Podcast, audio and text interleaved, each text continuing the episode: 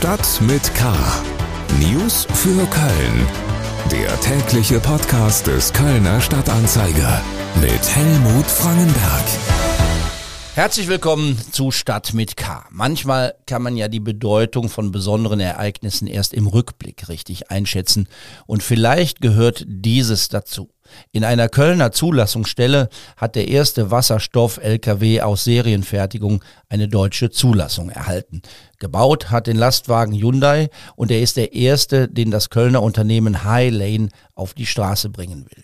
Die Firma baut eine Mietlastwagenflotte auf, die in ganz Deutschland klimafreundlich unterwegs sein wird. Im Rahmen einer Fachkonferenz zu klimafreundlichen Nutzfahrzeugen ist der L K W von Bundesverkehrsminister Volker Wissing in Berlin vorgestellt worden.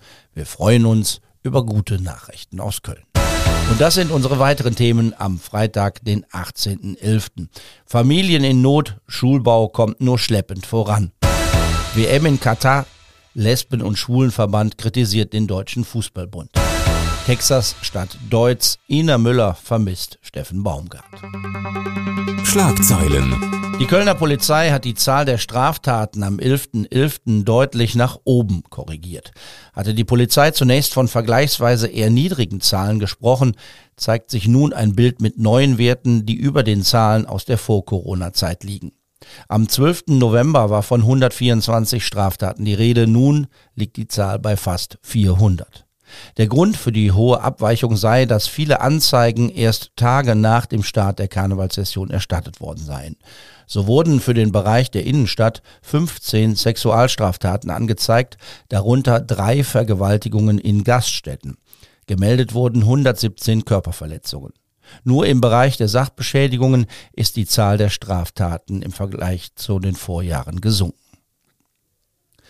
Während in Ägypten über die Klimapolitik verhandelt wird, zieht erneut eine Klimademo durch die Stadt. Aufgerufen haben die Organisationen End Fossil Occupy und Fridays for Future. Der Protestzug führte von der Uniwiese über die Ringe bis zur Bezirksregierung. Der Klimakonferenz in Ägypten werden leere Versprechungen vorgeworfen. In der aktuellen Folge unserer Podcast-Reihe Die Wochentester haben Aktivistinnen der Organisation Letzte Generation angekündigt, ihre Proteste auszuweiten. Die Kritik an den Protestformen, wie dem Festkleben auf Straßen oder dem Bewerfen von Gemälden mit Lebensmitteln, wiesen sie zurück. Es gehe nicht darum, einen Beliebtheitswettbewerb zu gewinnen. Das Interview bei den Wochentestern hören Sie überall da, wo es Podcasts gibt. achtzigtausend Euro hat beim Auktionshaus Lempertz ein alter Perserteppich gebracht. Die Stadt hatte sich entschieden, sich von diesem und anderen Zeugnissen der Stadtgeschichte zu trennen. Auf dem Perser hatten Queen Elizabeth, zwei Päpste und John F. Kennedy bei ihren Kölnbesuchen gestanden. Ein Käufer aus Dubai soll den vierzehn Meter langen Teppich ersteigert haben.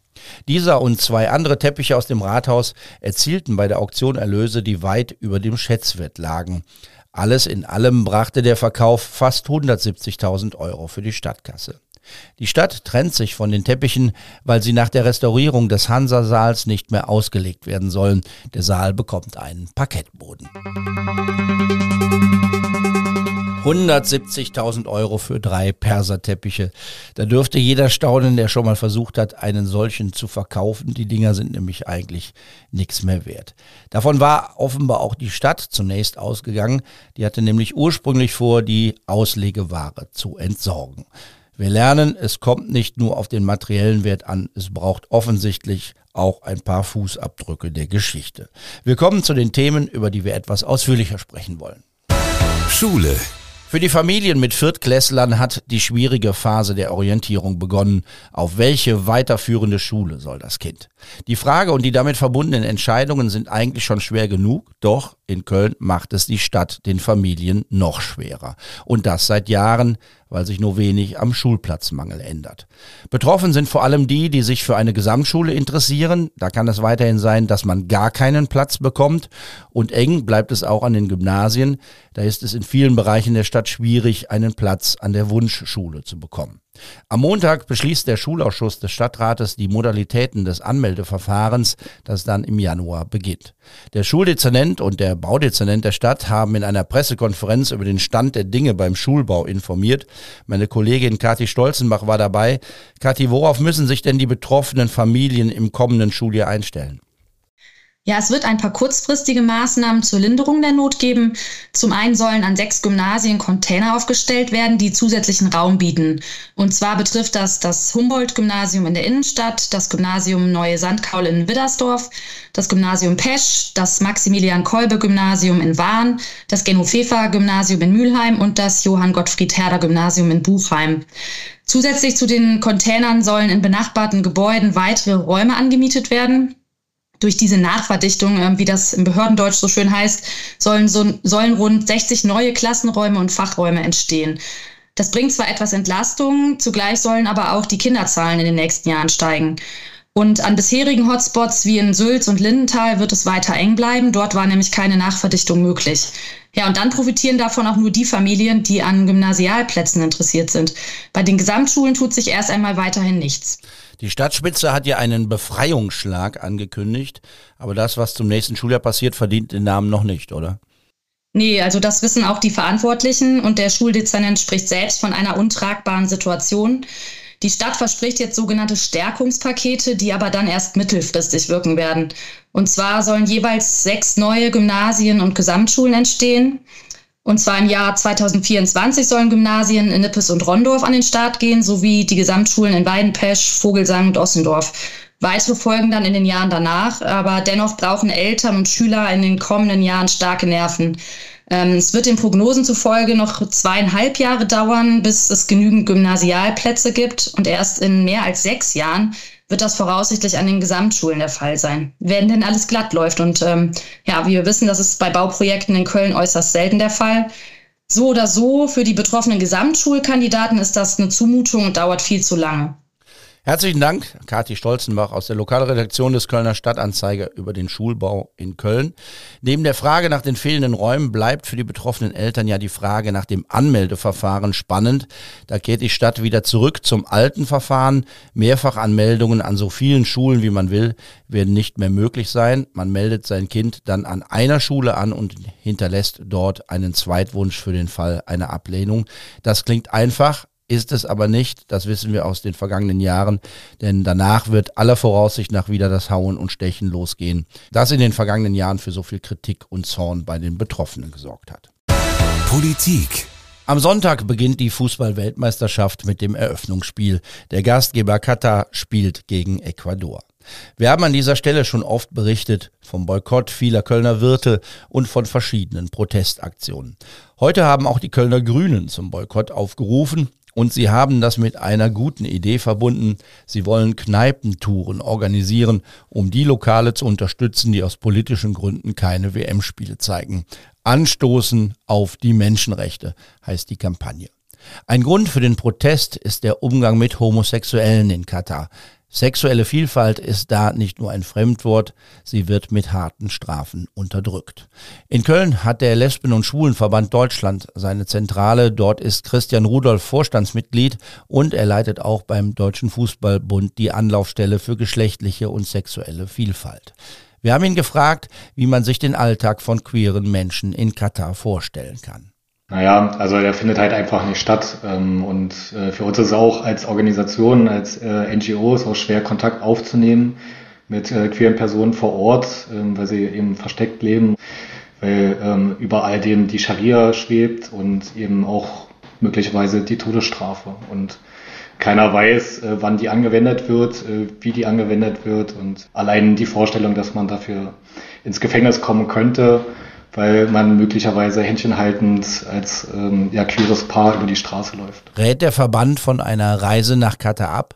Wir schließen uns da allen N G Os, mit denen wir in Kontakt sind, also auch äh, den schwul-lesbischen Fanclubs. Da schließen wir uns dem Veto ganz klar an und ähm, empfehlen keine Anreise, weil das einfach zu unsicher ist. Der Emir von Katar hat erklärt, dass alle in seinem Land willkommen seien.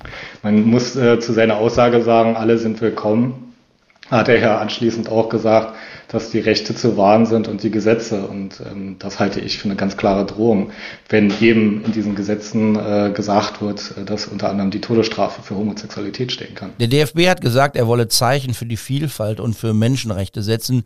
Nun verzichtet er aber genau wie andere Nationalmannschaften auch auf ein klitzekleines Symbol, nämlich auf die regenbogenfarbene Kapitänsbinde.